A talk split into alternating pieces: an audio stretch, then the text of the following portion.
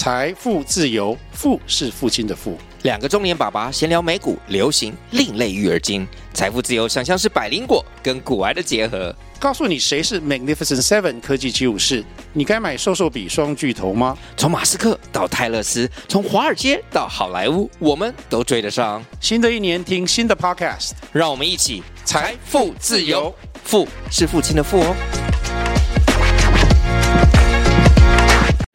嗨，大家好，我是林玉峰，欢迎回到财富自由 FIRE FIRE 实验室。那我们今天呢，来聊聊个股，因为很多的朋友呢私讯来问，他们就问了很多的说，好，我们要买个股。那我们先重申一下，就是说呢，其实每个投资的方式呢，不一定适合特定的人呐、啊。就是说，如果你想要价值投资，那你就要看你适不适合；然后你想要这个当冲的话，你也要看你有没有这个能耐。所以呢，我觉得我们就是告诉大家说，所有的方法，然后你就自己挑一个你觉得，哎，这个好像我试一试。就觉得可行，那你要说怎么样才算可行？就是有赚到钱。如果你有赚到钱，你就往这个部位多加码。你甚至呢，你想要当冲，或许你搞不好就当冲圣手啊，对不对？那你要当冲，你就试试看。比如说你有一百万的一个资金，你就拿个二十万去冲冲看。如果可以，你再持续的投入。那如果你觉得不行，这二十万冲下去之后呢，变成一场空，那你就。去做别的一个波段操作，或者是像我一样，我就是长期。然后呢，我大部分的部位呢，就是放在指数的 ETF，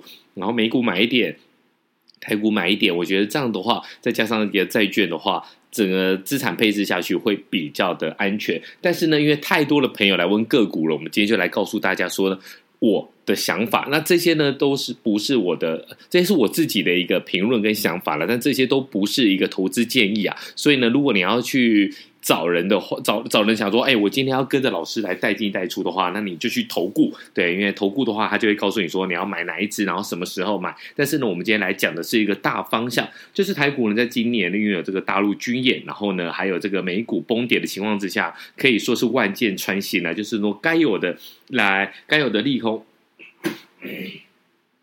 全部都来了，那是一样都没逃过啊！所以呢，我们今天来讲一下，说呢，如果在这种情况之下呢，你吃不好睡不着的话，你应该怎么做？你这个时候呢，你就要找一些防御型的一个股票，比如说呢，你知道说你之在这个波动太大的时候呢，你就会给啊给啊，那你就想买中华电信啊。我觉得中华电信的话，它虽然不会让你。翻身发达富贵，可是呢，它也不会让你饿肚子，就是它每年就是稳定的一个配息。然后呢，如果你配息再投入，从我有一个朋友，他大概从中华电信，其实他从九十几块的时候买，那个时候其实以我们这种就是在股市很久的会觉得说，哦，中华电信九十几块，其实不秀哦，因为它一年大概就是配个十五块嘛，对不对？那这个殖利率。就是大概是五六趴左右，你不觉得说这个也还好吗？但是呢，它一路上到目前为止，整个股债情况之下，中国电信就是一路往上啊。就是为什么呢？因为它的获利是相当的稳定的，所以呢，它不会，呃，应该怎么讲？它应该说它抗跌，但是它也不一定抗涨哦。就是在大家觉得说这世界太可怕的情况之下，资金都要找地方去，那中华电信呢，就是一个还不错的一个选择嘛。那么另外呢，我们来讲说呢，还有什么哪些股票啊？比如说新泰这一种。那个民生相关的产业产业，那台气电这种也是。那中非跟关贸的话，关贸的大老板其实就是财政部嘛。财政部这一种的话，就是说呢，好，我们有一些这个资讯系统，比如说像小峰，小峰我跑房地产，你一定要去查他的二类成本。你查他的二类成本的话，你就只能去跟关贸网查。为什么呢？因为它这是政府的东西嘛，它不太会信任这种民间的企业，尤其是最近这个大陆发动了非常多的一个骇客。那骇客攻击，所以呢，它这个治安，大家会觉得说，你在 Seven Eleven 被攻击了，或者你台铁的室外看板被被攻击，他说哦，这个有点可怕，但也还好。但你想想看，你可以想象我们的户政系统上面是登记你的这个土地权状，还有你这个建物权状，还有这些买卖移转的一些证明文件。如果这位骇客给入侵了，该怎么办？所以呢，他不太可能，政府机关是不太可能把这些公呃，应该讲这些标案。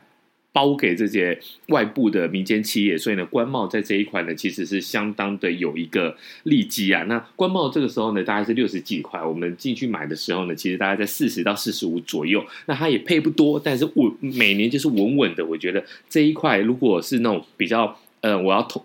呃，比较防御的，就是说，我不求来翻身，不求能马上大富大贵，但至少你让我睡得着的，我觉得这几档股票啊，包括中华电信、新泰、台积电、中非、官贸这些都还不错。那如果说呢，你要跟他拼，那我觉得联咏跟红海，其实它的股价净值比已经到了一个比较低档的一个区域啊，尤其是真的可以讲是 IC 设计重灾区啊。上半年大跌以后啊，目前其实都有机会来跌升反弹，但跌升反弹有分两种，一种是技术的，什么叫技术的？就是当你跌太深的时候呢，其实会有一些抄底的买盘就进去跟你赌，但是这些抄底买盘也不一定。也不一定对啊，所以呢，它可能就是又会涨一点之后又退跳出来，就发现，哦呦，我真的是误会一场啊！所以它有可能在变成一个主跌段，这就是我们常常讲的，就是说呢，哎，你反弹之后呢，可能会再往下跌，但是呢，至少技术性的反弹会有一波。那另外来讲的话，其实你看一下。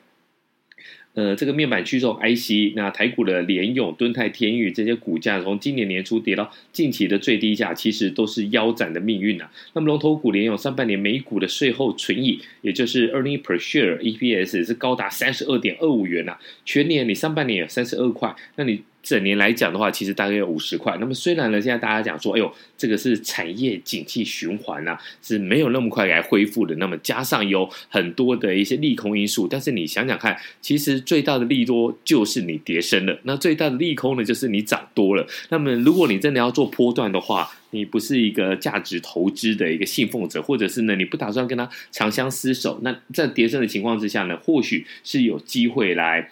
获得一个比较大的一个利益啊，那么联用近期公告第二季的每股净值比呢？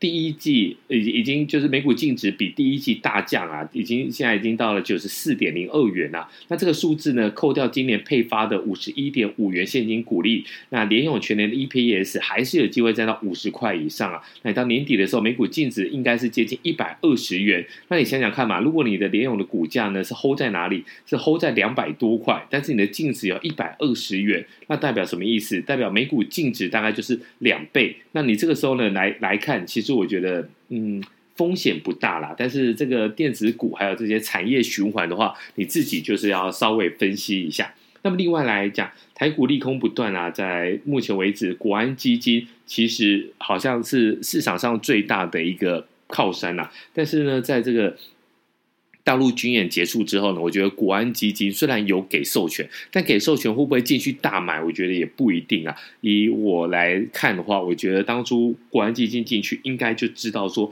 裴洛西要来访问台湾，那也知道说呢，访问台湾的情况之下呢，其实大陆那边一定会有相关的一些动作跟一些抗议，所以呢，我觉得这个国安基金进去的话，来 hold 这个。大陆军演是比较可行的，就是说，哎，我今天有一笔钱在这边，如果真的是波动太大，我就进去打，那我来低阶把这个情况给稳定住。但是呢，大陆军演已经进入到尾声了，接下来是要在黄海那个地方，其实距离我们就比较远，所以呢，我觉得国安基金大家就稍微来想一想啊。那么另外来看的话，在目前为止。如果你要买这些电子股的话，就是宏基、联发科、台积电、大立光啊。那大立光我们来讲一下，其实大立光现在已经是从六千多块跌到了两千块。那么一度呢，我有一些朋友是在三千块的时候，他认为这是一个腰斩的一个价格，他他信奉的就是说呢，这个当你。跌到这个点的话，应该就是一个小小的一个支撑啊。但是你知道吗？所有的支撑都是假的。所以呢，他三千多块进去买的时候呢，他是在两千八的时候来作为一个认赔啊。那你杀出之后呢，其实他那个时候其实也是觉得非常痛啊。你想，一档三千多块的股票代表什么意思？你要买它要花三百万。Yes，那你买了之后呢，该怎么办呢？你就觉得哦，这个也很痛吧？那到了两百八十万，等于你大概是赔了。二十万左右，但是你现在回头去看，如果他当初没砍的话，现在的股价大概是两千一，那可能呃跌到八九十万啊，八这个对他来讲的话，的压力更大。但是呢，大立光我觉得最近来讲有一些机会啊，比如说呢，他现在有三个新厂在筹筹设，然后呢，今年第一季还公告了一个十亿元的一个一一个案子，那这案子呢，这十亿元是来建仓储，所以呢，应该是有部分的一个新产品要来发表。那这一种东西的话。意大立光的老板，他真的是一个蛮朴实的一个老板。你为什么会做新产品？一定是客户有需求。你为什么会有建新的仓储？一定就是说呢，你新的量就是你这个拉货动能是蛮大的，所以你还需要盖新的仓储啊。那大立光的老板，我个人是蛮欣赏的，就是他比较不会就是画虎烂。所以呢，在这种情况之下，如果这个股价已经跌到一个相对的低点，但是呢，它的这个扩产的脚步呢是慢慢的回升的话，那表示说呢，它接下来是会有比较好的营运的一个发展。那虽然呢，现在大立光也传出啊，市场有传出来说呢，它是打入了苹果 Apple 的这个 AR 跟 MR 的一个零件供应链了，但我觉得你这个不要去当成太大的一个利多，就是说呢，你自己知道，但是呢，你应该来看它的股价，然后看它的 EPS，如果。进到了了一个比较甜蜜的打击区，你再来挥击，而不是说我要跟他赌，赌说他会不会进这个苹果的供应链啊？那其实我们也在美股买 AAPL 买苹果，那苹果最近也是从一百四十几块又涨到了一百六十几块，所以呢，它已经快回到今年年初的一个相对高点。因此呢，在这个品牌好的情况之下，供应链并不会差太多。但是呢，通常都是品牌吃肉，供应链喝汤啊。所以呢，如果你要用这个来赌的话，我觉得这就不太可行。那么今天呢，讲了那么多的个股，其实就是简单的来盘点一下，就是因为太多朋友在问了，我们就把这些我们在市场上拿到的资料跟大家一起来做一个分享。那也希望在这个股票投资市场上面的话，是可以有机会来帮到大家的。那我们今天的节目先讲到这这里，希望。大家赶快帮我们五星留言、按赞、分享，那我们下一次再见喽，拜。